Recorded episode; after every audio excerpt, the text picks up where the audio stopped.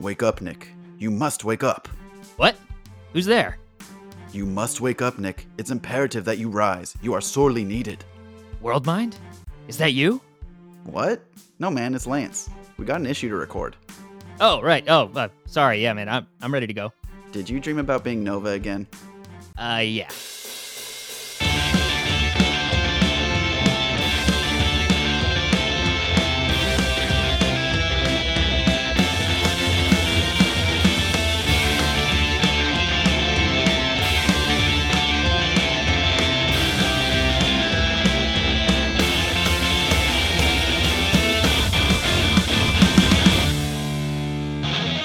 Welcome to Book Keepers, where we talk about comic book characters, their history, and their impact on our lives. I'm Lance, and today we're talking about Richard Rider, aka Nova. And of course, I cannot dive into a character alone, so I had to bring in my buddy Nick from None of My Friends Like Comics to talk about this character that is one of their favorites. So, uh, welcome to the show, Nick. Thanks, man. Thanks for having me on. I'm excited. Yes, I I was very happy when you chose this character because it's a character I did not know a lot about. So it, it goes very much to the roots of the show of us learning more. So thank you for that. Of course, of course. Yeah, always down to bring the uh, the slightly obscure Marvel characters to the forefront.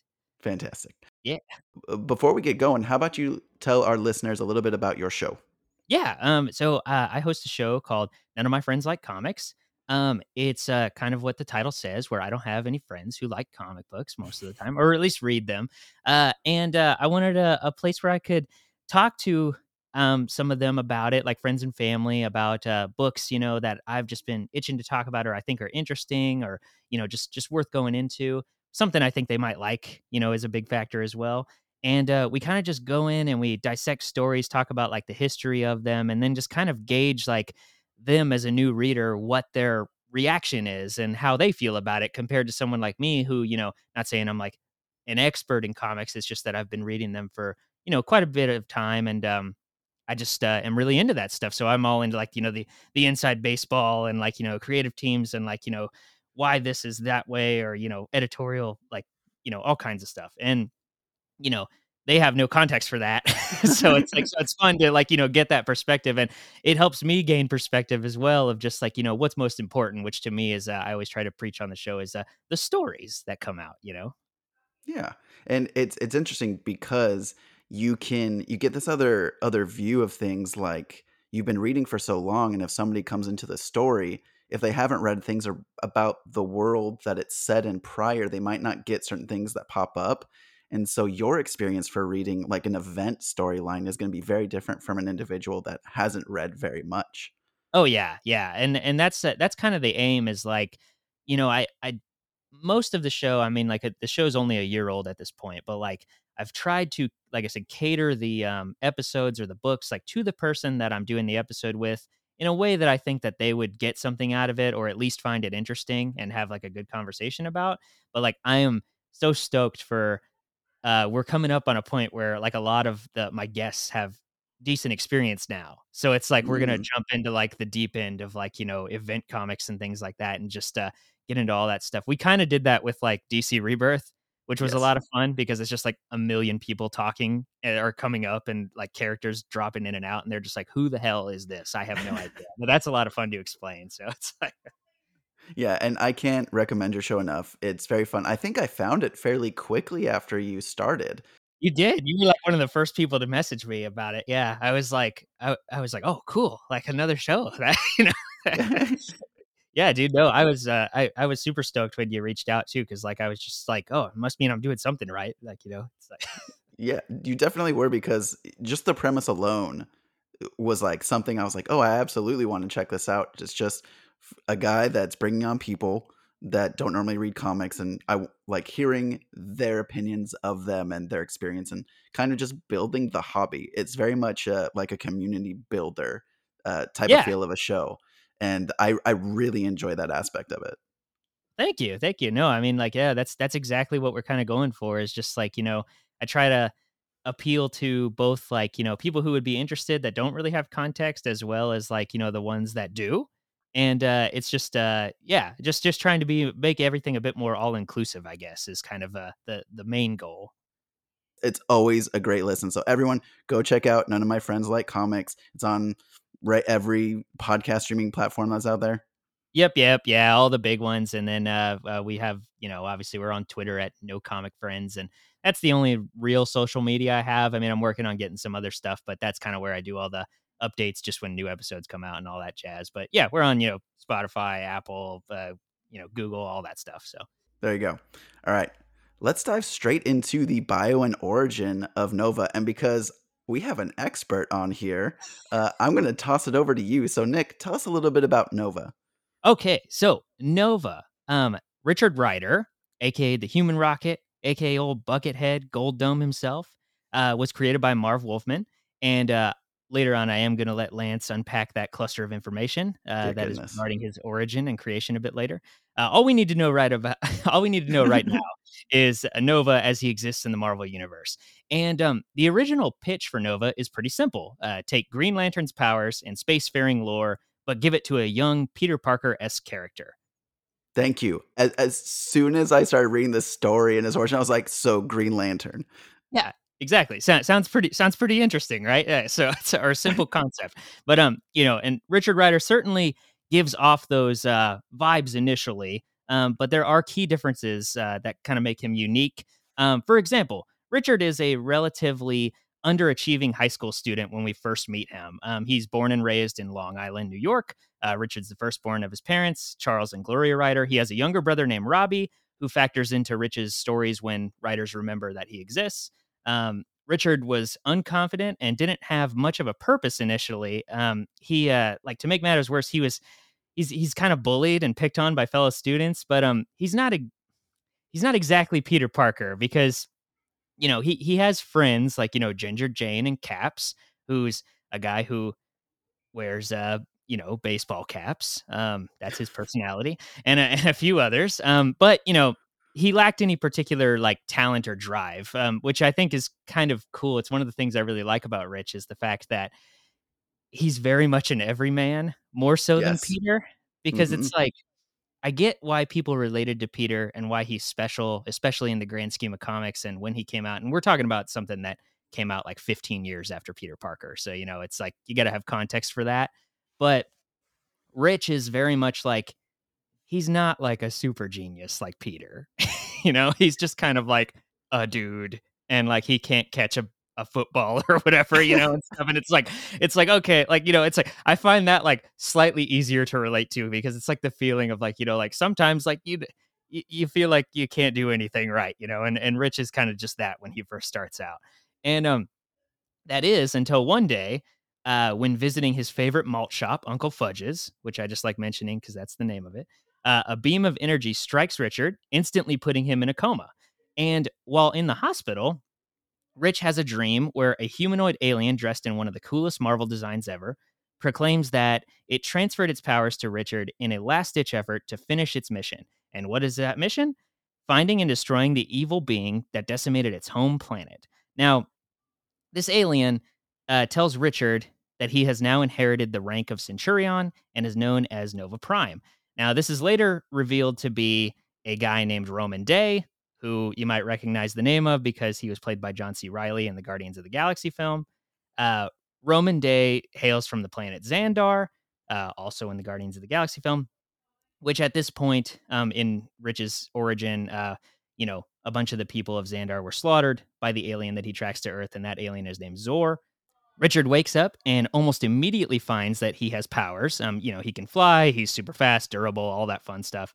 And when the Nova outfit is transferred to Rich, he goes about town uh, just kind of testing out his new powers. Um, he eventually runs across Zorr and begins battling him. And after needing to make the effort to save some of his friends and civilians from like the collateral damage going on, Zorr is mysteriously transported away. And we see that Rhomann Dey spent like the last of his energies to transport Zorr to his ship. And they both fell in like a final attack on each other, basically. So this leaves Richard in a status quo on Earth, where he has no mentor, no answers, and nothing but his like I guess noble intentions to guide him as he tries his best at becoming a man worthy of the name Nova. And that's kind of the status quo for his early adventures, at least in the original series. Um, you know, and through those early adventures, he he'd go on to develop a rogues gallery consisting of characters like Powerhouse, the Condor, Mega Man, but not Dr. Wily Mega Man, and uh, the Corruptor, Diamond Head, who is easily my favorite because he's just a dude with a diamond for a head, Right. and uh, yeah, and and the dreaded one himself, the Sphinx, who's kind of like built up as uh, his you know main bad guy at least at, at that point. Um, he's just kind of like a a not as good Kang, but but um uh Lesser Kang. yeah, and uh, so Rich was determined to make something of himself, and he has like you know this brief classic superhero career in New York. Uh, eventually, he was called into space to protect the newly reformed planet Xandar, and after a stint of kind of you know, spacefaring adventures and seeing a fair share of intergalactic battles, Richard became homesick and requested to go back to Earth. And in doing so, he actually relinquishes his powers. Like that's kind of the end of the Marv Wolfman era, which is actually finished in like some Fantastic Four issues that he was writing at the time Okay. because because the Nova series got canceled. And so he kind of finished that off in in his Fantastic Four run. But yeah, so Richard would then kind of just fall into relative obscurity uh, until he was brought back in a little team book that defines the 90s for a lot of people The New Warriors by Fabian Nicieza. It is an essential 90s reading. Oh You my gosh. you a New Warriors fan? Oh, I I am I have so much fun looking through those issues, I will say. Yeah, there uh, some of them are pretty rough, I gotta say, but but uh, but there's some good stuff in there. Um, so you know, and I love the way that the story actually starts, like with in regards to Rich. Um, so picking up back on Earth, you know, years later at this point, uh, you know, things proved to be rather difficult considering that Rich went off to space and he never finished high school. So so he was working like dead end jobs when none when one night he's kidnapped by Night Thrasher, everybody's Right. favorite relic of the 90s. and uh Mhm. Night Thrasher interrogates Rich about his identity, and after confirming he is indeed Richard Rider, like the guy he's holding over a building, uh, Night Thrasher throws him off the top of the building. And luckily, Rich regains his ability to fly and is all smiles to learn that like his powers were like still within him, I guess. And even though Night Thrasher just straight up says he did not know that, like he did not know that, and that's and that's a that's like their character dynamic for twelve straight issues. Is like Rich just being mad that Night Thrasher did not know that he would live after being thrown off a building. and like that's just I don't know how they're on a team for that long. But yeah. Uh, so that's a great sequence too. That's literally the opening of the new Warriors series. Is him throwing It's him off the building. Yeah. It's great. Uh, Night Thrasher is a a uh, common man, homicidal Batman s character with a very interesting mask. yeah. And a skateboard. Of course, everyone has to have a skateboard in the 90s. Yeah. Skateboard and like nunchucks and stuff. It's like, but yeah, so Rich would go on to, you know, from this point, be a prominent member of the team, the New Warriors, and uh, create lasting friendships with all of the members, including, you know, Speedball, Marvel Boy, Namorita, and Firestar. And uh, there are many great actual Nova centric stories in the New Warriors series. Like, notably, there's one where a woman uh, named Mariette Kareem gains the power of uh, the Sphinx and alters reality Oh. to seemingly give everyone what they want. And if you're thinking of House of M, you'd be correct because it's the same thing. But like, Uh-huh. Or from Wonder Woman 1986 or 1984. that's true. Yeah. Yeah. Yeah. No, that, oh, yeah, that's true. Maybe it's just an old plot. I don't know. But either way, I thought of House of M instantly and I was like, that's weird. But, uh, you know, Richard in this alternate reality, he's like an Avenger and everyone loves him and stuff. And he's just like this prominent good superhero. And uh, you know, he's eventually broken of it. He's shown the truth, and uh, he ends up recruiting the rest of the new warriors, and they defeat her. Um, another notable story, one of my favorites actually, is called "The Star Lost," and it details uh, Richard aiding in bringing back the population of Xandar. Because if you remember from the origin, it's like you know the whole reason that he got the powers is because they were slaughtered, and Rhomann Dey tracked down Zorr. So this is where we get to see some of the major updates that like modernize the Nova Corps and like how they work. Like it just goes more in depth into that stuff, which is really cool. And Nova uh, there, there there- there's actually a uh, series that that story leads into, just called Nova in '94, Nova Solo series, and um, that was originally written by uh, Fabian Nicieza as well. And in this era, uh, we get to see Richard kind of struggle to work within the structure of the Nova Corps while maintaining his uh, membership in the New Warriors. And uh, you get a lot of fun stories with the relationship between him and Namorita. At this point, um, uh, they they have like kind of a on and off relationship thing, which is kind of like an unlikely couple in comics, but you know it's it's cute. He's he's in space, she's underwater. They meet on land. Yeah, exactly. Yeah. And so the Nova series uh, would end at issue 18, and New Warriors would uh, conclude with issue 75.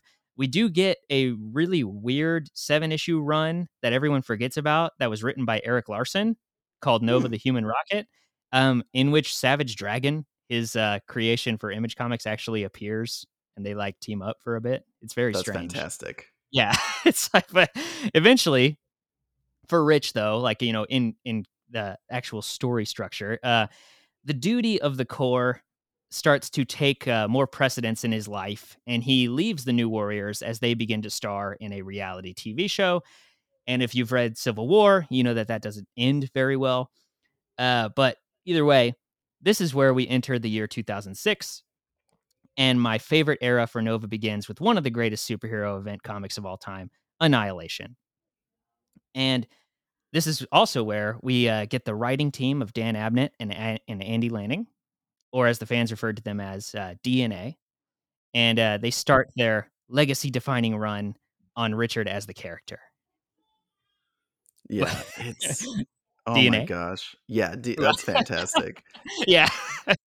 yeah, and we'll and we'll get into Annihilation a little bit later, but I was I was definitely feeling the the world building that they were doing throughout that series. Oh yeah, yeah. I mean, like, um, like, and they they really only handle the Nova portion of the story, which is a big part. But like, you can see that they're like, they're planting seeds. Like, they're like, we're gonna do something with like all this space stuff, you know? like they they just uh they just took it and ran with it. But yeah, so basically, like like Lance said, we're gonna get into Annihilation a bit later, but that story kind of just details Richard sort of coming into his own as a leader. Um, he really like matures and becomes like the peak of like his character in this story. Like it's just like he's he's leading like a coalition of like united alien cultures to fight like you know a bug horde and stuff. Like it's awesome. and like Yeah, and, it uh, is bonkers. yeah, yeah, and um, you know, it's it's just like so much stuff, you know, and um, uh, he he gets like a major power upgrade due to uh, the Xandarian world mind, which I guess I could explain a little bit here, but like uh, the world mind is a sentient AI that houses the knowledge of all deceased members of the Nova Corps as well as the people of Xandar, and um, it attaches Rich to uh, or attaches to Rich and acts as his uh, partner. You know, kind of like a kind of like Jarvis and Iron Man, I guess is the best Yes. way to say it. But it's a but it's way more of a uh, power upscale there.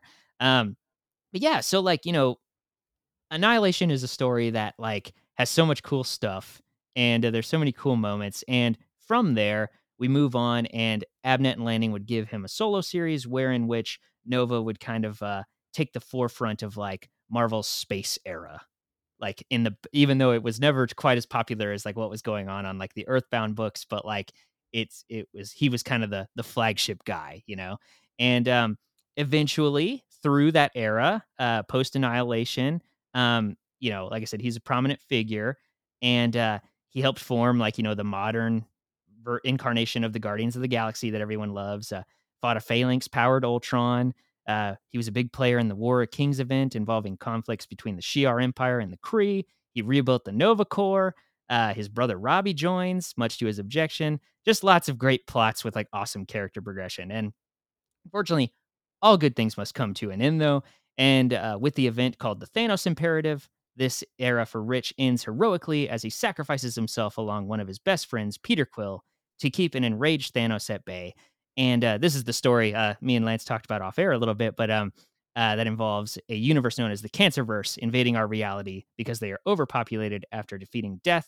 And uh, it's a great end to a great era for a great character. But this is superhero comics, so nothing stops. And uh, afterwards, uh, Peter Quill had to be alive because there was a Guardians of the Galaxy movie coming out. So the question became in the comics uh, if Pete's alive, what happened to Rich?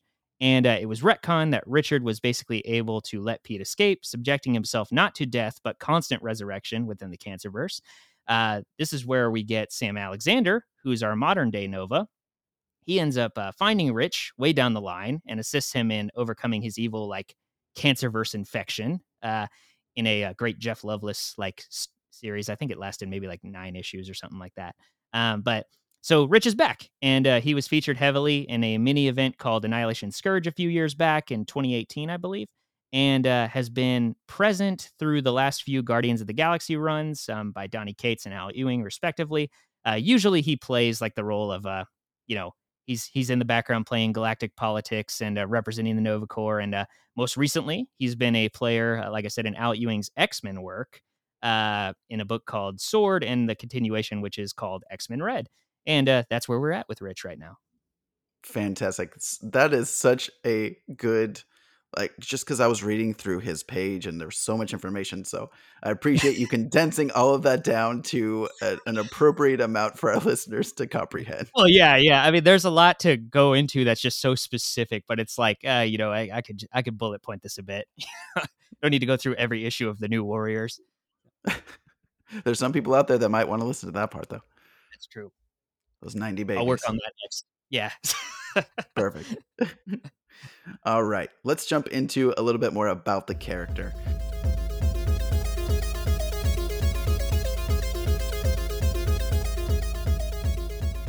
So we have uh, other names and aliases are Nova Prime, Kid Nova, Nova, uh, and then he's Nova number 11249 44396, the human rocket, and then eventually Quasar. Yeah, yeah, he gets the quantum bands at a point. Yeah, it's like uh, I feel like uh, in the era of like annihilation up to the Thanos imperative, there were like seven different quasars, but like yes, but but that was yeah, uh, he was technically quasar for a while. It was pretty cool. Yeah. I thought that was fitting just because at one point during the Annihilation storyline, Quasar basically sacrifices himself in a in a way to really protect Rich. And mm-hmm. I feel like Rich taking those bands is kind of like an honoring of the sacrifice that the Quasar before him took. It, it was just like a really like heartfelt moment when I read that. I was like, oh, that's that's very fitting. Yeah, I love their relationship too, especially in that story because when Wendell Vaughn Quasar shows up, he's just like, "Oh, Rich, how's it going?" You know, and mm-hmm. they're just like they're just they're just buddies, and it's like, yeah, they're great. That it's like Annihilus just murders him and you're like oh man this is messed up. Not only does rich lose the entire nova corps he also loses like the one person that's just like hey buddy. Yeah his one person he can like kind of relate to like you know? Yeah. Yeah i did want to say too about his nicknames uh, his his number designation. Yeah. I always thought that was kind of funny because i always imagined like they were just like they made it just long enough to not be memorable right. and they made it and they made it slightly longer than the Green Lantern designations tend to be. So like, what if it's just a little bit longer? Yeah, that's Jeez. different. It's kind of different, you know. Yeah, we can't make it exactly like Green Lanterns. I guess not. I guess not. And then Nick already touched on this a bit, but powers and abilities really quick superhuman strength, speed, durability, agility, and, and reflexes. And then currently in the possession of the downloaded Xandarian World Mind, which gives him a massive power up, which we'll talk even more about a little bit later, that allows him to have a force granting energy projection and absorption. He can also create these gravitational forces and open wormholes that tend to be called stargates, which is very interesting. Yeah. He also has a regenerative healing factor, flight, and an expert hand to hand combatant. Yeah. He's, yeah. So there, there's a reason why when everything goes down in space, he tends to be put in charge of some type of faction.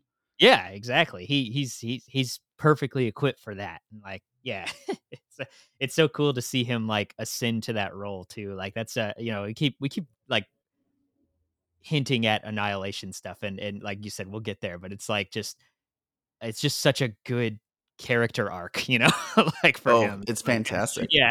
Yes, we'll get there because I already have like things I want to talk about with it. So we'll get yeah. through the rest of this stuff really quick. So his uh, team affiliations include the Nova Corps, the New Warriors, the Defenders, the Champions of Xandar, the Secret Avengers, United Front, and Guardians of the Galaxy. Uh, supporting characters include Gamora, Peter Quill, Ronan, Speedball, Drax, Adam Warlock, Spider Man, Night Thrasher, and Rom the Space Knight, as well as Quasar. Yeah. And then some antagonists include obviously Annihilus, Galactus, Thanos, and Garthan Saal. Yeah, yeah, Garthan Saal. Yeah, and for for those of you listening that might not know much about Nova, just like I did beforehand, Garthan Saal was actually a character that had the entirety of the world mind downloaded into his mind because he was also a, a Nova, and it caused him to go insane Yeah. and uh, basically become a a super villain with this power. Yeah, and it's so great because that story like develops and they they keep bringing Garthan Saal back uh over periods in Rich's history where it's like eventually he's like um I think he takes the mantle of uh they call him Nova Omega Mm, and um he's like kind of like uh you know wishy-washy like you know is it my like a frenemy of of riches for a while? and um uh, it's always like really tense whenever he shows up um yeah, I don't know. I like Garthan Saal as like a, a villain. He's he's almost not quite because like his publication history is definitely a lot more limited, as is Rich's, I guess, comparative to Green Lantern. But like, I would almost call him like the Sinestro of like, yes, uh, yeah, like it's a it, it if that you know if you if you know your Green Lantern stuff, like uh, that's that's kind of what I would compare Garthan Saal to. absolutely agree. Do you have a favorite supporting character for Nova? I really I really like Speedball. Hmm Um, but but I really hate what they did with Speedball, like, you know, after after Civil War and whatnot. Yeah, Um, I just, uh that's just, like, some of the, uh, cringiest stuff, but but, like, it's, a but, you know, I I get why they did it, it's just, um, it it you know, and I love the way that actually the Nova series handles that. Um, I'll talk about that a bit more in my Rex here coming up, but, like, uh, yeah, I like Speedball. Um, but I always have to say, just because Annihilation was where I really jumped on with Rich and became attached to him, I always loved him and Peter, Peter yeah, Quill. hmm Yeah, like it's like they just make such a good team. And um, this Peter Quill too is uh, much different than the one we've come to know, even in the comics now, uh, because they definitely Chris Pratted him quite a bit as time went on. Um, but you know, it's uh, yeah, I Pete and Rich are just such a good team, and you can really feel the uh the the kinship there. I guess you know, like it's uh, yeah, it's just good stuff. yeah. Surprisingly, I really liked uh, Rich and Ronan's relationship. Yeah, right. Like he's he's one of the few people like that really brings out like a uh you know Ronan's not a total douche. Yeah, you know, like it's like you kind of like because I think it's because Rich like understands like what he's kind of going through. You know, it's like after after Rich like lost everything basically and doesn't feel like he has a place. You know, it's like and Ronan's been through that multiple times. You know, through the Avengers history, it's like Ronan's been excommunicated from the Kree like 9,000 times and then like let back in. So it's like he's he's all about like, you know, knowing what it's like to be exiled and things and like even by something that you believe in and love or whatever, you know. So it's yeah, R- him and Ronan that's a that's a good one as well. it, it's funny because it's not a reluctant relationship that they're in. They really do have a lot of respect for one another to the point where Ronan even wants to make Rich an honorary Kree. Uh-huh. Yeah. And I was like, that is mind blowing to me because you have Ronan, who's always seen as more of like the villain side of things, but he he's showing this affection for a Terran, really. Yeah. Exactly too. And like those that and that's the thing too, earthbound people are like people that Ronan has never had like any respect for. you know, like he's just always like, "You you all are dumb." Like, and I do not like you. You know, like they're just like pet we're like petri dish people to him, you know? And like, but yeah, the fact that he he likes Rich and like likes him so much, it's like that's that's cool. Yeah. I like that. Yeah, it was a lot of fun. All right, we've talked the origin, the bio, we've gotten a little bit more about the character of Richard Rider. Let's go Into the archives. Now, this issue is going to have a couple twists and turns when we're talking about the creators of this series. So, Nick, feel free to jump in at any point in time to help me explain the, the strangeness that goes along with this. Yeah. So, Marv Wolfman in 1966 actually debuted the character of Nova, or really a prototype of Nova called Black Nova, with the help of Len Wein, who helped with the design of the character. So, this dropped Super Adventures Fanzine number three in 1966. This was really a.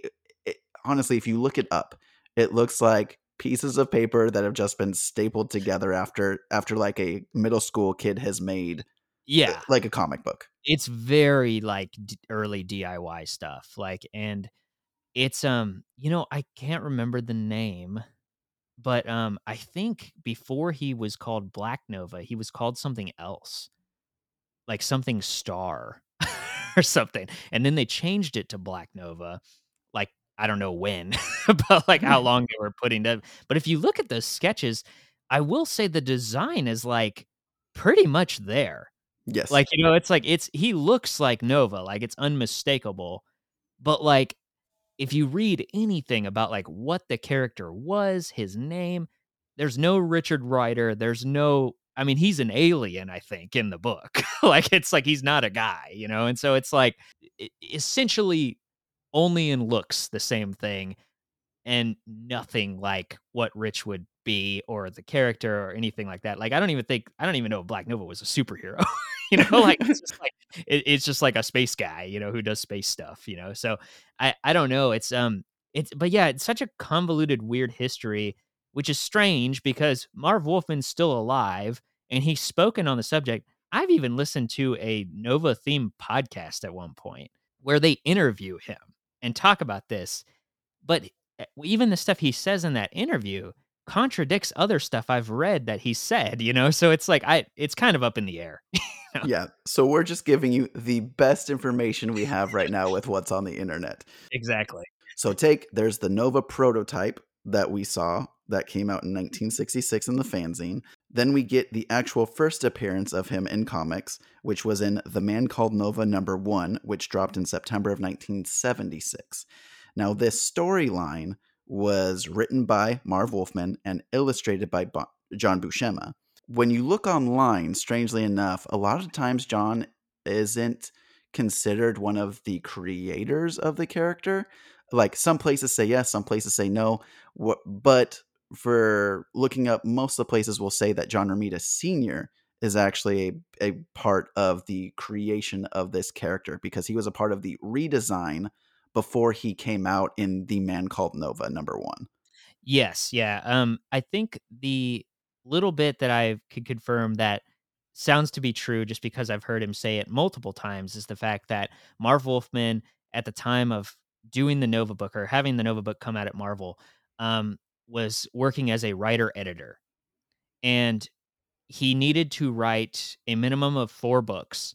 And I think he was writing um I think it was Fantastic Four and uh was it possibly Rom the Space Knight?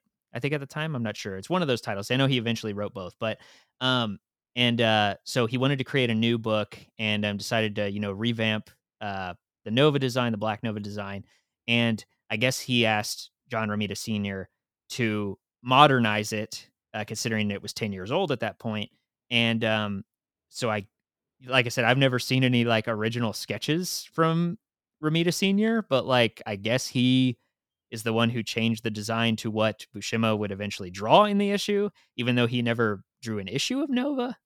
so uh, Yeah, so that's what we're working with as far as the the creators of this character. So we'll make it a little bit easier for you though. We've already covered John Buscema on a previous episode for She-Hulk, so you can listen about his origins in comics. And we've also previously covered the history of Marv Wolfman in our Raven episode, so go and listen to that. I promise in the future we will do a Len Wein centric episode. We're going to cover Wolverine at some point, yeah. right? So Right we'll on. cover Len Wein in the future just because he was a part of the creation of the prototype for the character rather than the character that we know today. So the focus of this Into the Archives is going to be John Romita Sr. John Romita Sr. was born and raised in Brooklyn, New York, and would later graduate from Manhattan School of Industrial Art in 1947. Romita made his comic book industry debut in 1949 working on Famous Funnies, a comic strip anthology series. Funny enough, the first story Romita was given was a romance storyline, and he openly admits it was terrible.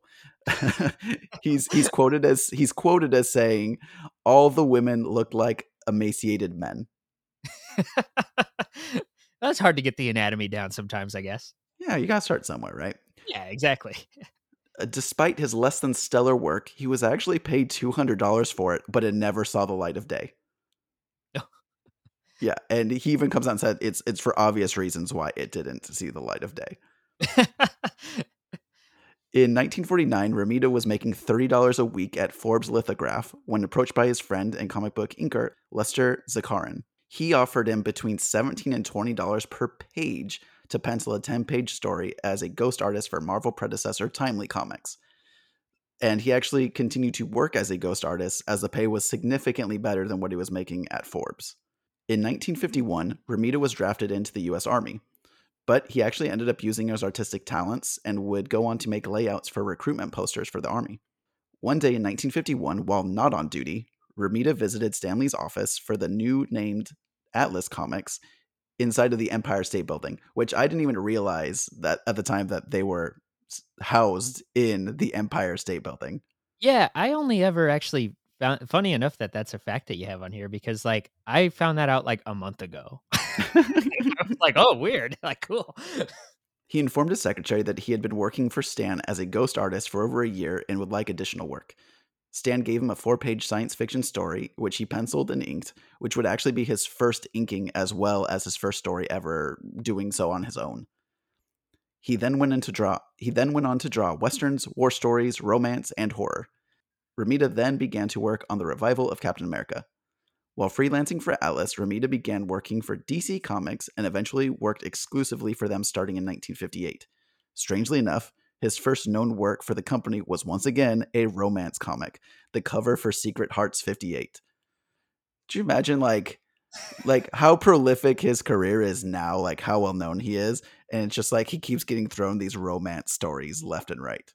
It is kind of crazy, right? Because you're like, you're like, man, like definitive, like one of the definitive Spider-Man artists, one of the definitive Daredevil guys. Like, it's just like, yeah, I mean, like, I, I guess though, you know, I mean, Stan Lee though, I mean, like, I think there was, I don't know if it's actually true, but I've heard people say like, uh, you know, per per like if you look at the body of work, like the majority of Stan Lee's like written comics were romance comics. So it's like it's like oh, you know, I mean, like they all did have like careers before Marvel. You know, I mean, what It's true. became Marvel as we know it. So, but yeah, I mean, like yeah, like John Romita Sr. seems like I don't know. It's just like, yeah, it, it's just for for like you said, how prolific of a career that guy has, like in superheroes especially. It's like it's hard to imagine him like doing much else. You know what I mean? Right, exactly. and then, with the decline in romance comics in 1965, that brought Romita back to the now rebranded Marvel Comics. So every time he goes and comes back, it's called something else. His first work for Marvel was inking Jack Kirby's cover for the Avengers issue 23. Romita was planning on taking a position at an ad agency for advertising storyboard work, as he was burned out on penciling stories after eight years of romance comics. However, a three hour lunch with Stan Lee swayed him to stay at Marvel and began his work on Daredevil starting with issue 12. Hell yeah, Yes, that, that's that run is great. Mhm, it's That's- fantastic. Romita was tasked with a two-part Daredevil story guest starring Spider-Man, which served as a tryout for Romita's work with for the webhead. Spider-Man co-creators Stan Lee and Steve Ditko's strained relationship led to Ditko's departure from Marvel after Amazing Spider-Man 38 in July of 1966. Romita was assigned to take over the series and reluctantly did so despite wanting to stay on Daredevil. He mimicked Ditko's style for quite some time, assuming that he would return to the series, but after six months, he realized Ditko was not coming back. Mhm. Amazing Spider Man was Marvel's second best selling when Romita took over, but within a year, it surpassed Fantastic Four as the top seller for the company. I- I think that's so funny to hear him talk about because I've heard him say that Daredevil thing Mhm. where he's just like he's just like, no, I want to work on Daredevil. You know, like it's like I, I love how much he loves that character in that book. You know, but like it's just like crazy to think because I mean, I, I don't want to make sacrilege here, but it's like those like when when he takes over Spider-Man, it's like I love those Ditko issues and like, you know, that's the foundational Marvel stuff, but like I I feel like it gets so much better story-wise and just like the way that like he you know, it shows the motion of everything and like just to pay like his panel layouts and stuff. It's like that's when it like really becomes Spider-Man to me, like, you know, a lot of the time. And maybe that's just because I read that stuff before I read the Ditko stuff, you know, but Right. like it's just oh, yeah. Great, great stuff. I feel like everyone has a different era of Spider-Man that they feel is the definitive era. Yeah, and I don't know if like the Romita senior era would be like my definitive per se, but it's like it's what I think of when I really think of like just like classic Spider-Man. Gotcha. hmm Romita's iconic run on Spider Man resulted in the co creations of Mary Jane Watson, Rhino, Shocker, and Kingpin. In 1973, Romita was promoted to art director, at which time he would co create iconic characters including The Punisher, Wolverine, Luke Cage, Bullseye, Tigra, and Brother Voodoo. In 1976, Wolfman and John Romita Sr. would tweak the design of Nova and create a new origin story, with John Buscema illustrating the issue. The redesigned Nova made his first appearance in The Man Called Nova number one in September of 1976. Oh, now I can breathe. Yeah. Yeah, so that is the history of the creators in there. And and again, go check out the stories for both John Buscema uh, as well as uh, Marv Wolfman because their stories are also expansive. There, there's so Yeah. much to talk about there. Uh, yeah, it's like it, it's funny how like everyone involved in this is just like this super legendary creator. Yeah, every single one of them. Not a single person that touched Nova was not go gonna go on to do prolific things throughout their careers. It's insane. So what we're saying is the common thread here is if you worked on Nova, you're iconic. Yes, yes, I would agree. Yes. All right, let's dive right into our pull list slash reading suggestion. So, so Nick, what's the first reading suggestion you have for our listeners? so I kind of um wanted to spotlight something from every era, and I touched on it um in the uh, bio and whatnot. But like, I gotta say, like, you know, it's I know that it's hard to go back sometimes, especially to anything from 60s and 70s Marvel, because it could be pretty hit or miss nowadays, you know, like Right. reading it for like a modern audience. But I I think that the original Man Called Nova number one is worth checking out because it is the foundation, and I genuinely do like go back and re- I mean I read it just the other day again for the first time in a while, and I was laughing out loud at some of like the hokey tropes, like you know from the time and whatnot. Like it's a it it gives and you know if you like that old school Spider-Man, it does give severe Spider-Man vibes, but you know it's a bit more updated because we're talking 15 years after. So you know I think it's worth checking out. I'll kind of piggyback on that because my first reading suggestion is going to be Nova: The Origin of Richard Rider, which is written, which is done by Abnett, Lanning, Borges, Wolfman, and Buscema. So you get that that retelling of the origin. So it's kind of a one-two punch. It goes a little bit more in depth about the character as far as his just origin origin in general. So a really good one-two punch, honestly, is reading his first appearance and then also reading Nova: The Origin of Richard Rider. it's kind of a perfect bridge to like the modern era like especially if you want to get into that like annihilation like mid 2000s to late like or early 2010s kind of stuff like it's Dan, abnett and lanning are, are like really good at just distilling it down and like making that old continuity work in the modern context So now that we got the origin reading suggestions out of the way, what do you got next? So I wanted to spotlight something from the '90s because, like I said, it's it's his second biggest era, and like you can't you know can't really avoid it. But um, I I joked about the New Warriors kind of being like pretty hit or miss, you know, and and and it, and it sort of is. You have to like think in context of the time, but I genuinely think the Starblast crossover is that leads into his solo 90s series, not the Human Rocket Erik Larsen one, but the one written by Fabian Nicieza. Um, it's just it's some really good stuff and it really does expand out the lore of the nova corps shows you how they work they develop them a lot more um grows rich as a character uh you know and it, it's just um it's it's kind of foundational for the annihilation stuff but like there was just way less eyes on it it feels. I mean i know comics were selling a lot better back then but nobody seemed to really like pay attention to like the lasting continuity of it and if you want to see where like Rich starts to become a little bit more serious and less of like, you know, just kind of like your Peter Parker knockoff, quote unquote. Like hmm that's kind of where it happens, I think. Yeah, that's that's a good call. I you got to read some '90s greatness. You got to have some Yeah. fun in there. Yeah. That's your that's your palate cleanser bridge for the stuff that gets a little bit more intense. Exactly. Yeah. And and speaking of things that get a little bit more intense, my final reading recommendation is going to be Annihilation. I had so much fun reading this series, uh, and I would strongly suggest reading uh, the uh, Annihilation prologue, Annihilation Nova little mini series, limited series that they did, as well as the Annihilation six issue series. Yeah. Uh, this was done by creative team Dan Abnett, Keith Giffen, Andy Lanning, Andrea Di Vito, Scott Kolins and Kev Walker. Those are the creators that were specifically on those uh, story limited series, or yeah, those limited series that I mentioned prior. And we've kind of touched on touched on it already. So you have this annihilation wave, which is coming, led by who do you think? Annihilus, because of course. and it is these mech insects that are just kind of devouring everything and trying to take over the universe, coming from the negative zone. They want to take over everything. They want to have this ultimate power. And Annihilus is obsessed with uh, having the power cosmic at his disposal.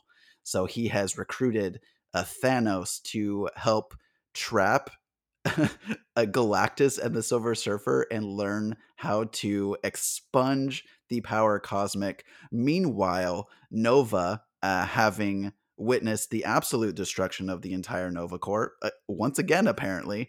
Yeah, yeah. That's happened like four times. it is just the story of devastation and uh, just fighting. It feels like with one arm tied behind your back, and there's so many characters that have to come in and, and team up that would normally never team up, which makes the series really interesting. There's reasons given given why the big players in the Marvel universe are not participating in this particular event, which I thought was well done but the the team ups in the series are so interesting. Yeah, I think what makes Annihilation so special is the fact that it takes everything.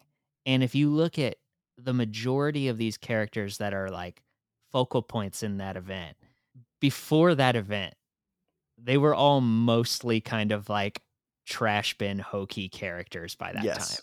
time. like absolutely. And and it it juggles all of them like near perfection while like upping them all and making them all simultaneously super cool and super interesting. Yeah. It's it, it's it's kind of like amazing that like it does everything that it does honestly like it's it's just you know i mean like it made me think Super-Skrull was super cool you know like right? and, and, like it's just like yeah it made me care about ronan yeah, Ronan, like you know, it was just like, in in you know, no no kinder words, he was just an asshole for the last 40 mm-hmm. years or whatever, you know. And so it's yep. like, it's I don't know. I mean, like it's it's my number one like for a modern reader to get into like Marvel space stuff. It's like there is no better place to start than Annihilation, and you kind of just go from there and like I, could I could cheat and like make my last rec like basically just annihilation through Thanos imperative. Like just just read this eight year block, you know, or whatever.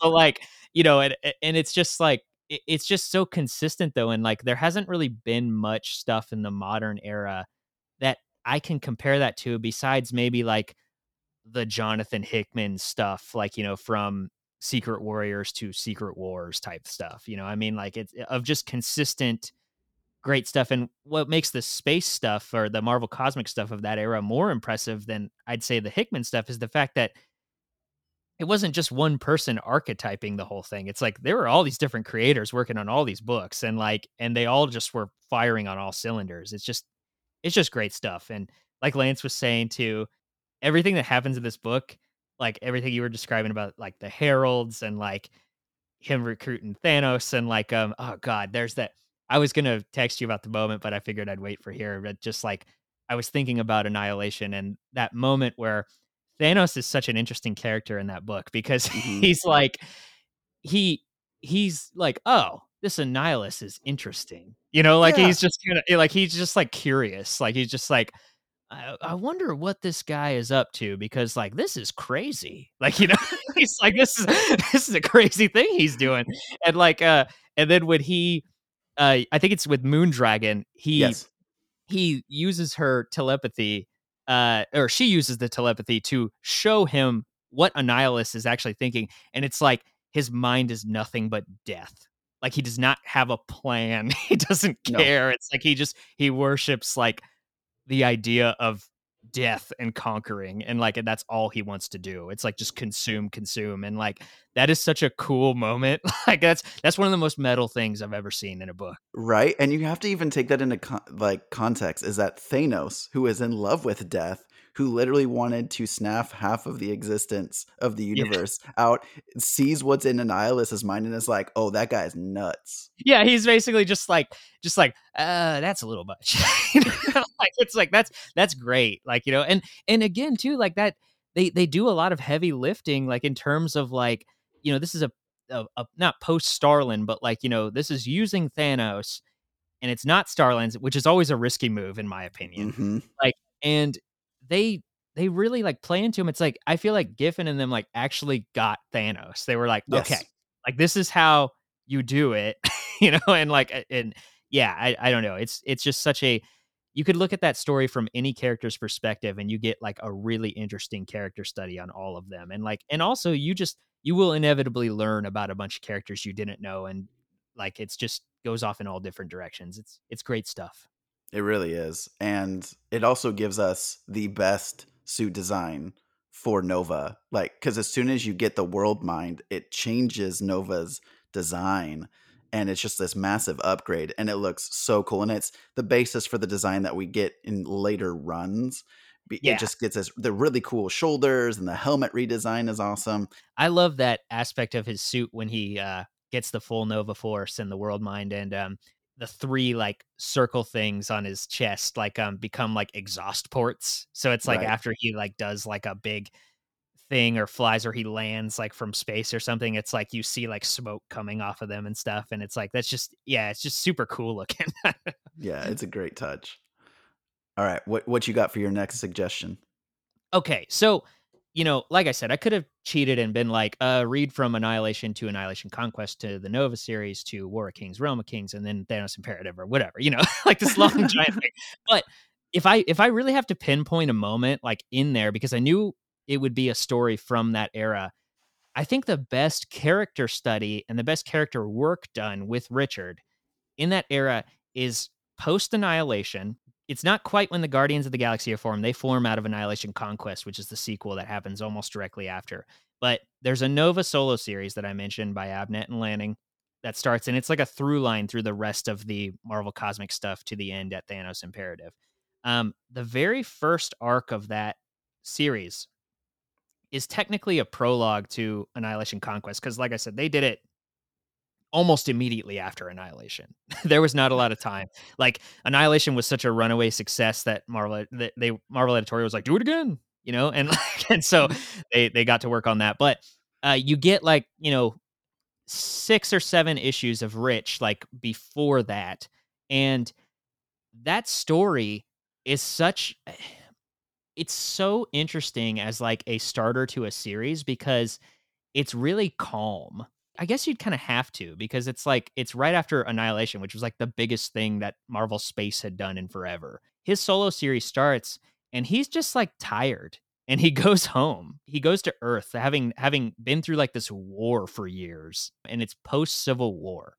He just tries to go home and his parents are freaked out and they're like you're different now because like the world mind it's like he sleepwalks but it's like the world mind takes over his body sometimes. It's- So what we're saying is another connection to Pete when the symbiote takes over his body when he's sleeping. exactly. Yeah yeah. That's true. Yeah. See, but so you know it's like he's freaking his parents out. He's not the same you know as he used to be.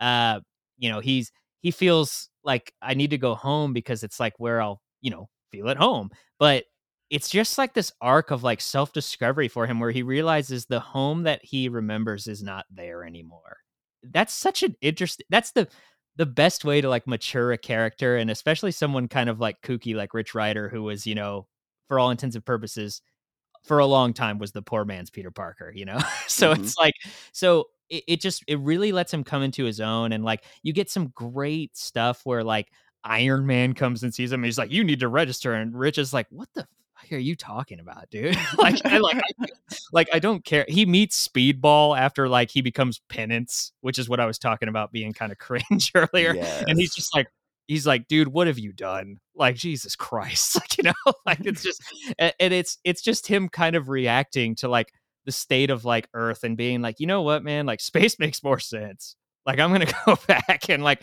and then like Annihilation Conquest starts. But I think that that little reprieve from like all the extreme stuff happening is just some of the best like character work you can get in like a mainstream superhero comic. So that's my recommend is like Nova like issues 1 through 7.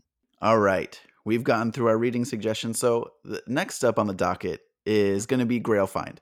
I do not have any grails. I don't have any like major keys for Nova. So I'm just curious, do you have any? I have a few. I mean, like I have most of the Abnett Lanning run, which I'm really proud of. I have not met either of them though. They're from across the pond, so they don't come over to our Mm. cons very often. Uh, but when I do, I'll have ten thousand things for them to sign, and Perfect. um, and, and then put in a box forever. But um, uh, you know, it's uh, but I think the ones that I'm most proud of is um, I have uh issue one and twelve, so the Spider-Man crossover issue, and they're both signed by Wolfman. When I got Nice. to meet him uh at uh SDCC in 2019. I wanted to mention as well, there was literally no one at his table, and I was like, "What is going on? This is Marv Wolfman just sitting here. That's strange." but That is that's odd. I know it was. I was like, "Did he just like open up or something?" And it was just like, "No, like he was just there, just working on stuff." And I just walked up. I was like, "Uh, wait, Marv Wolfman?" And he was like, "He was like, yeah." And I was like, "Will you sign my Nova issues?" And he's like, "Oh yeah, sure." You know, like and I so bought a cool. poster from him, and like you know, yeah. But those are those are my my most prized ones, I think. I was shocked. We talked about this before we started recording. I I am still shocked with how inexpensive the man called Nova number one is still. Yeah, the the character in some form is going to be showing up in the MCU soon, and we were talking about it. It might be Sam or it might be Rich, so th- we don't know like which one is going to go up in value. But for the fact that it came out in 1976, a number one first appearance of honestly a very crucial character for Marvel because he has he's had so many major creators work on their title. yeah. I I would definitely suggest everyone go out and if you can pick up the man called Nova number one, uh, Yeah. because you can get it for fairly cheap. I'm pretty sure I found mine like in like a used bookstore.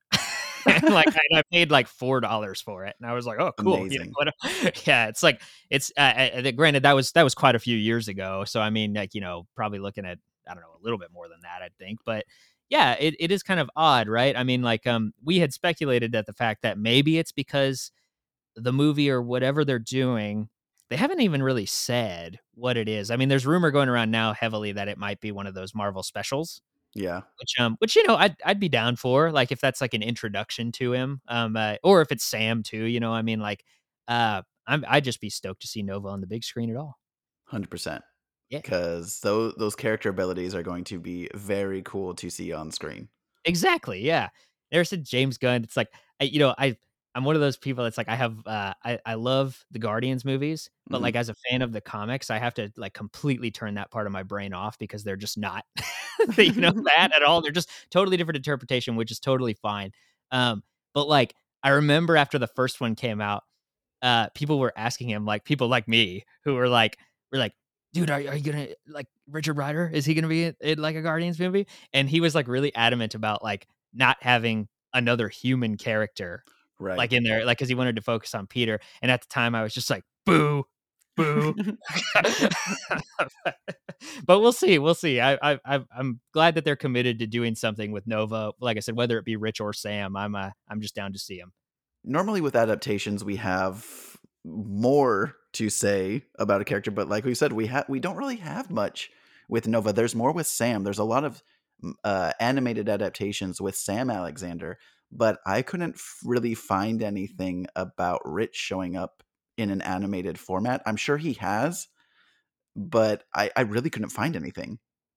I, I, I, you know, as as big of a fan as I am, the only things that I recognize, like, and we have the list here as well too. But um, uh, the only things that I knew was that he showed up in uh Marvel vs. Capcom three, and because that's the only reason I considered getting that game.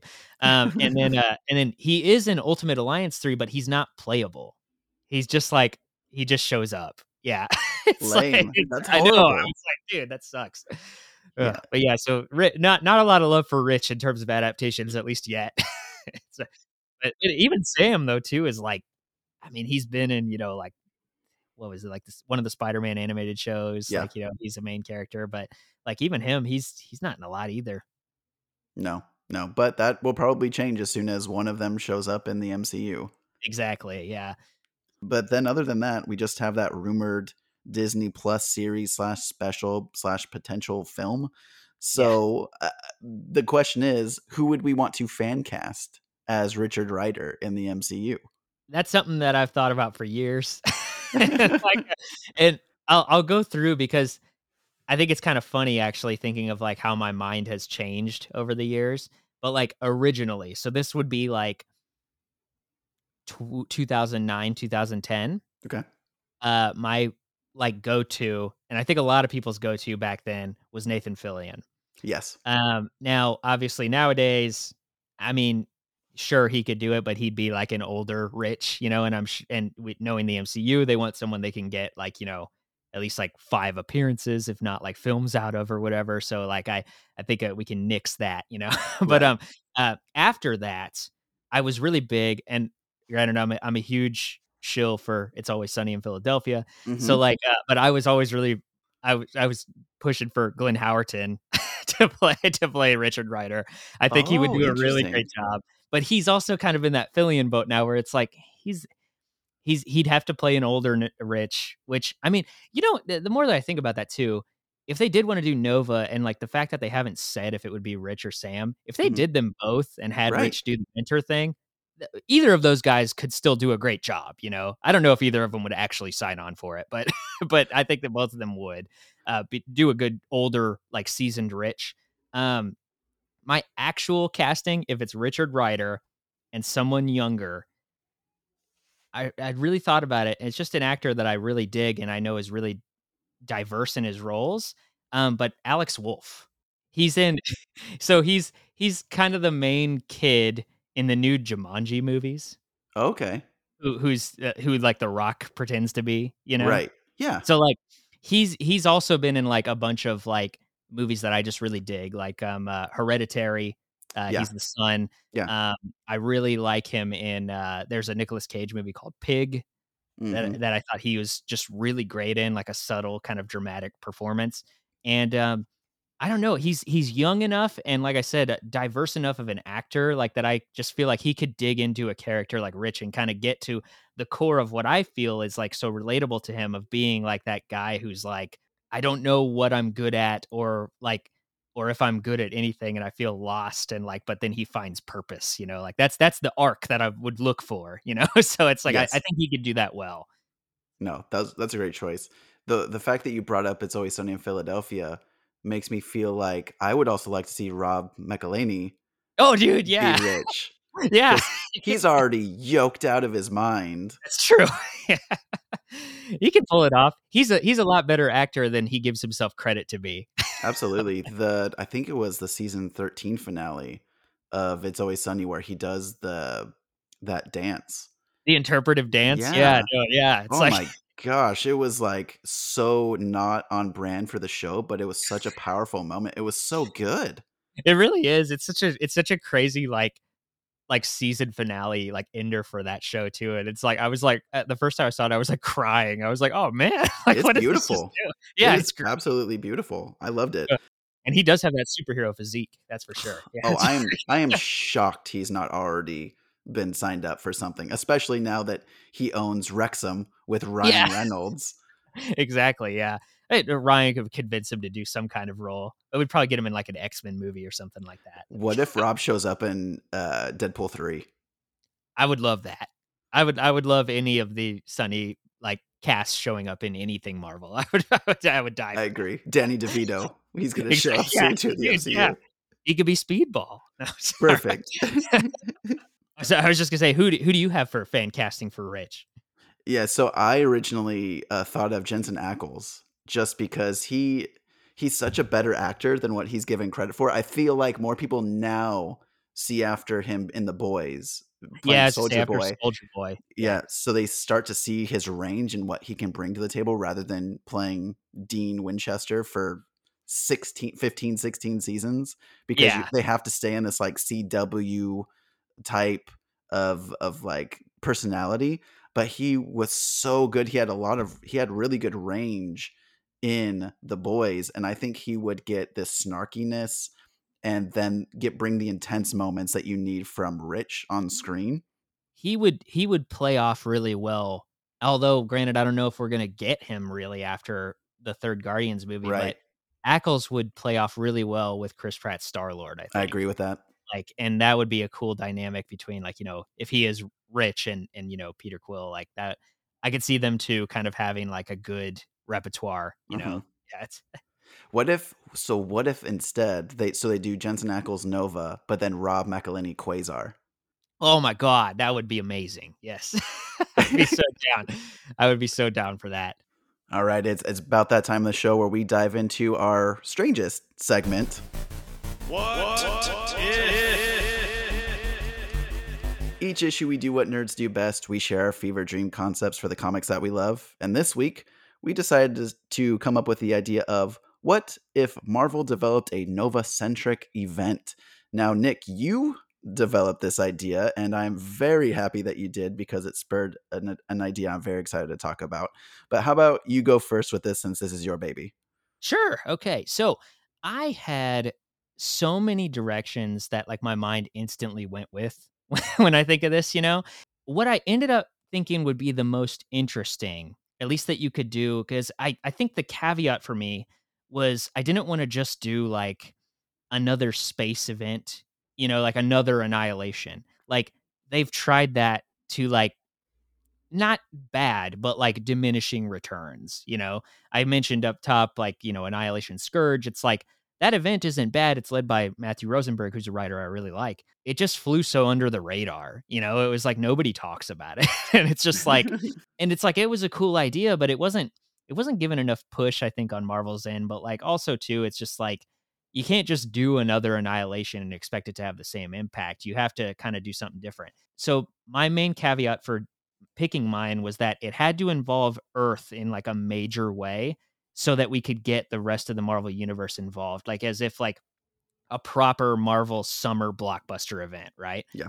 The thing that went into my head, like the first image I got in my head, uh, was an ominous splash page of like thousands of Nova Corps members just blackening the sky over Earth. Now, let's say that Rich or Sam, it could be either or, gets the world mind back to the capacity that Rich had it in Annihilation. Because right now it's like, um, you know, he can contact the world mind, but it's not fully ingrained in him as it used to be. It's been spread dispersed throughout the Corps again, like you know, as like as they rebuilt it.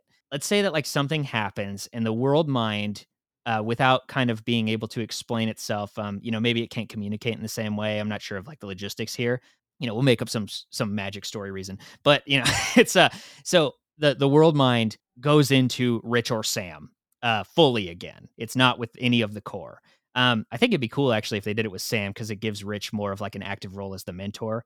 Um, mm. he can kind of help guide him through.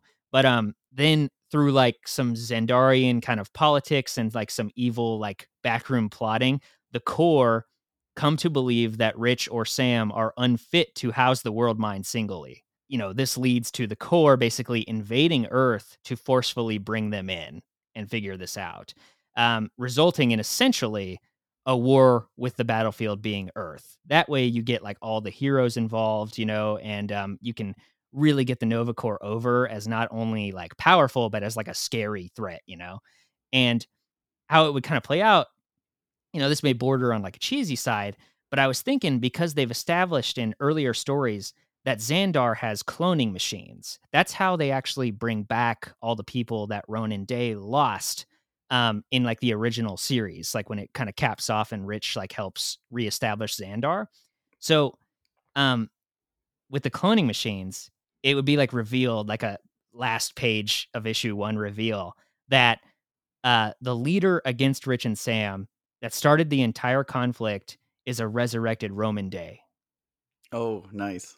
like the original guy who gave Rich like the powers. hmm And but so it's like you're thinking that Rhomann Dey is like the bad guy the whole time, right? You know, and it's like he's he and I want to play it kind of like how um Steve Rogers was played in uh the Nick Spencer like Secret Empire era, hmm where it's like like you don't sympathize with him because you know you're not on his side, but it's like y- you know that he really believes like what he's doing is right, you know, like and and like he he you really believe that he's like in his earnest heart thinks that this is what should be done, right?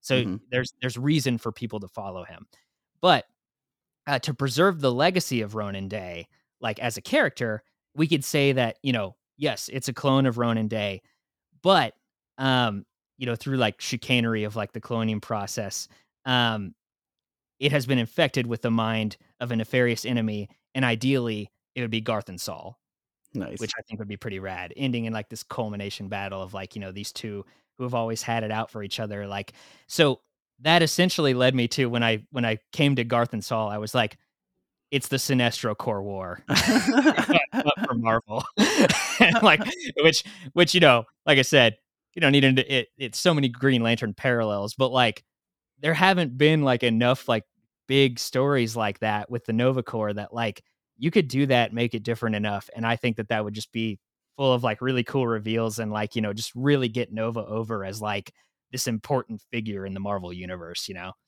I agree. That'd be very cool.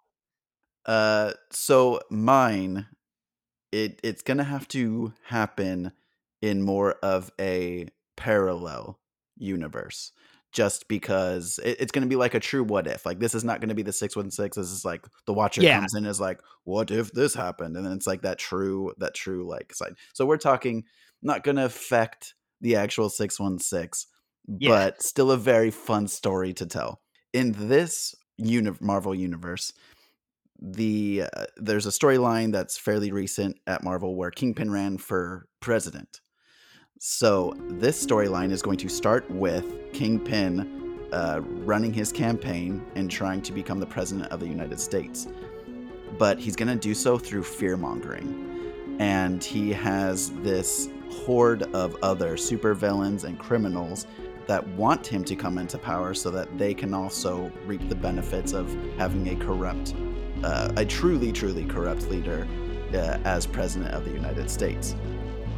Now, it's discovered that Kingpin has the Shadow Cabinet, and uh, which is all of those those other villains that are helping him out, and one of those members is Carrion. So, not many people might, might not know this is another '90s thing going on. So, Carrion is a is a Spider-Man villain.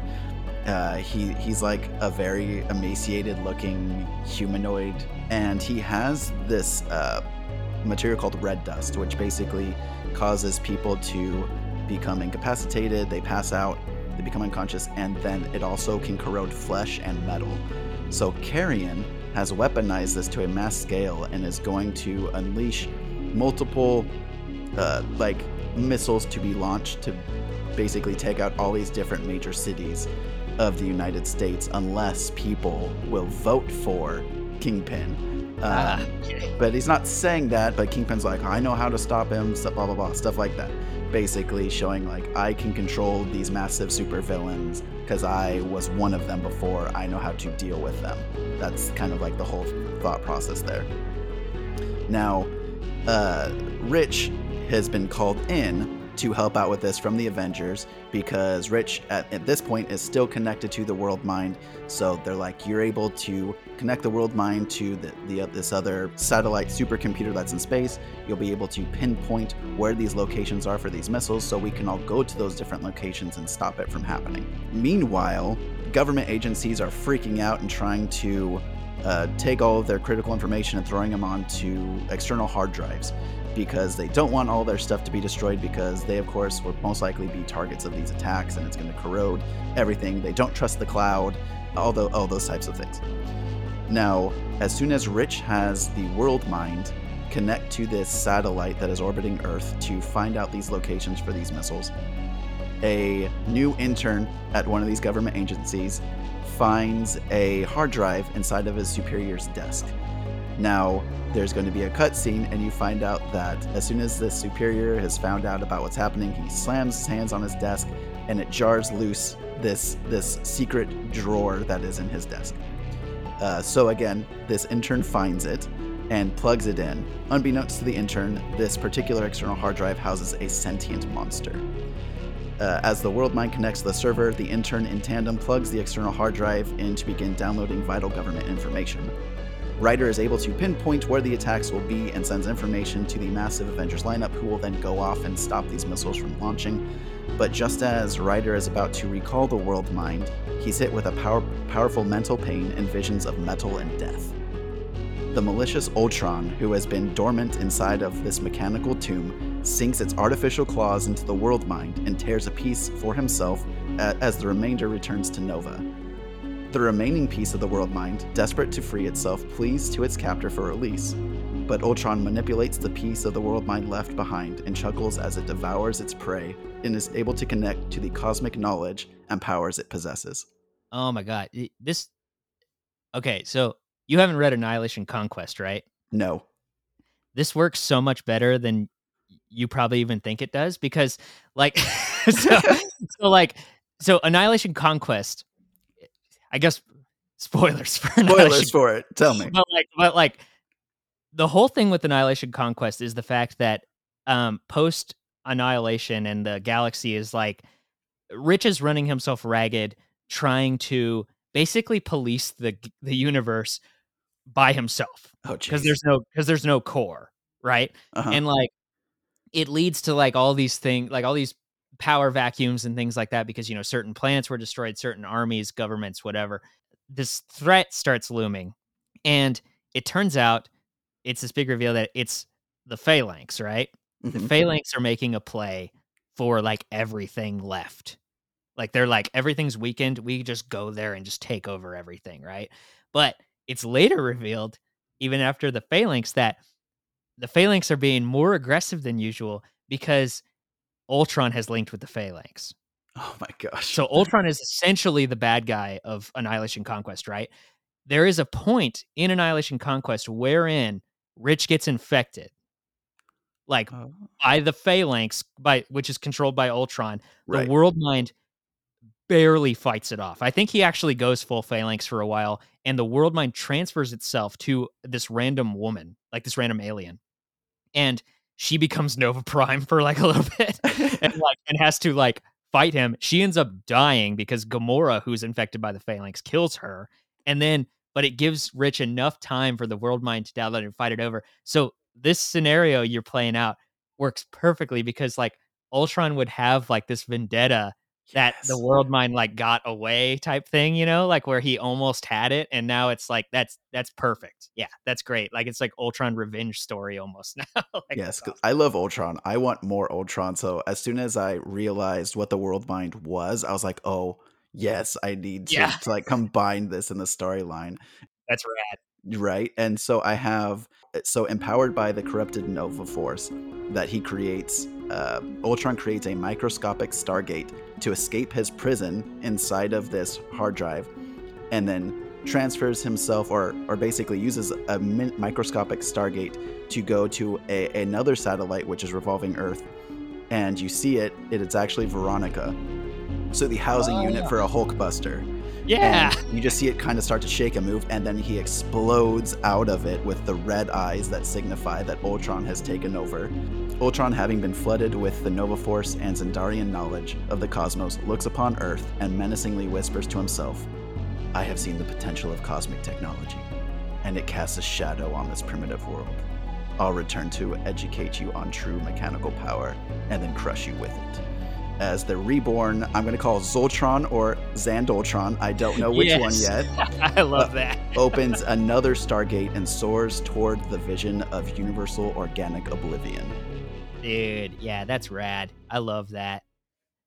That's a that's so like I mean with Ultron too is like, you know, he has like this precedence of just like anytime he gets over on like the heroes and whatnot, it's just this there's there's nothing quite like it in the Marvel. Like he's one of the best villains, like just because Mhm. it's like it's so overwhelming in like Yes. any story. Like, you know, I mean, you look at Ultron Unbound and like you know, it's it's just like and even um even uh, Age of Ultron, which is kind of like a mixed bag for me, but like those first few issues where it's like we just cut to like a world where Ultron has like taken over everything, like it's it's scary. like it's oh, like it's you know, it's terrifying. just It's terrifying. I, I just love the idea of Ultron exploring the entire cosmos to find the greatest tech in order to learn more and more and more, and then bring that back to Earth. So the storyline is still very much going to happen on Earth, but I see a few issues where Nova is trying to catch him as he's basically world hopping. So I envision these uh th- like an episode where it's literally they're just making stargate after stargate trying to catch one another and yeah. it could just be these really cool splash pages that are happening and uh, and then everything culminates with a gigantic battle back on earth like you mentioned it, it needs to include all these other heroes Yeah. and and so it's it, it's to the point where maybe we need to have the world mind not only be in possession of Rich or have a part with Rich, but then also imbue other heroes with the world mind itself to get a little bit of a power up for our Avengers. That's rad. I I love that idea too of like an issue basically of like Rich just like running himself ragged, like just stargating after stargating, like just depleting like his energy, like you Yeah. know, like just like trying to get there, but he's he can't. Like that's that's a cool moment. Like, man, yeah, I you know it, the whole thing actually had me wondering too. I was like, because you know, obviously you're saying it in the way where it's like this would be more of like a a true like what if where it's like it's kind of like its own thing. Like you know, we can kind of use what we want, pick and choose it would actually probably be really interesting for them to try to work that into, like, modern continuity, like, now, you know, especially with, like, the Hank Pym, like, infused Ultron and stuff, like, it's Yeah. like, because Pym would, like you know, it it it they've never really done much with with Pymtron, unfortunately. I think that that's a really good idea, but, like, it's, uh, you know, like, when he showed up in Secret Empire, I was like, "Oh, cool," you know, like, but they Mhm. haven't really done much with him since, like, I think Gerry Duggan tried to do something in his Uncanny Avengers run, but, like, nobody cares. And, like, but it was like but, you know, like, with Pym, like, you know, his whole thing, like, with being fused with Ultron is, like, you don't know who's, like, in charge, Right. and, like and you don't even really know if, like, Pym is there, and so it's like it'd be like this extra scientific mind and, like, you know, Pym is, like, curious to a fault. Him, like, reaching out into space to find more, like, alien technology is, like that's a that's a cool threat, you know? Like, Very much. that. Yeah. I I had so much fun. As as soon as I finished reading Annihilation or in the middle of reading Annihilation, I was like, "Oh my gosh, I I need to put this like concept down on paper because I always want more Ultron and I think it works very well with this entire setting." And so it, it makes me happy to know that Ultron was involved with Nova Yeah. Yeah, dude, you gotta you gotta read Conquest now. Yeah, it's Yeah, I'm excited to. I I'm I'm sold honestly. I I love doing these episodes because I get to learn so much about these characters that I don't know previously and it makes me excited to go to like my local used bookstores and look for Nova storylines that I haven't read yet or find find stuff for characters that I didn't know as much about because at used bookstores they're like 5 bucks. Like snatch up snatch up stuff and just read a whole bunch of content. Exactly, man. Yeah, and Nova is like one of those that, you know, like I said, he hasn't had like a super like, you know, him in the front lines type of story or book in in a while, like basically since the Thanos imperative. Anytime he pops up and he's slowly been popping up a little bit more here and there like over the years and um but anytime he does I'm like ah yeah, there's there's my guy, you know. and he's still he's still out there doing stuff and uh you know, yeah, I'm, I'm sure that they will try to align something once uh once the movie or a show or whatever it is like ends up coming out or gets announced officially. Like we'll we'll we'll see more of of Rich. Yeah, I, I look forward to it. And hopefully, we get a live action adaptation very soon. I hope so. Yes. yeah. Well, Nick, thank you so much for coming on and talking Nova with me. It, it was so much fun. Can you let our listeners know where they can find you at on social media? Of course, yeah. So, um, none of my friends like comics. Uh, the podcast can be found on Twitter is my main thing. Um, it's at uh, the handle No Comic Friends, and uh, that's basically where I do all my updates and posts and stuff like that. Um, other than that, you know, just find me on all the usual spots: Spotify, Apple, Google, all that jazz. Um, and uh, yeah, that's pretty much it. It's time to close the book on Richard Rider's Nova. So until next time, this is Lance, And this is Nick, reminding you to keep your friends close. but your comic books closer.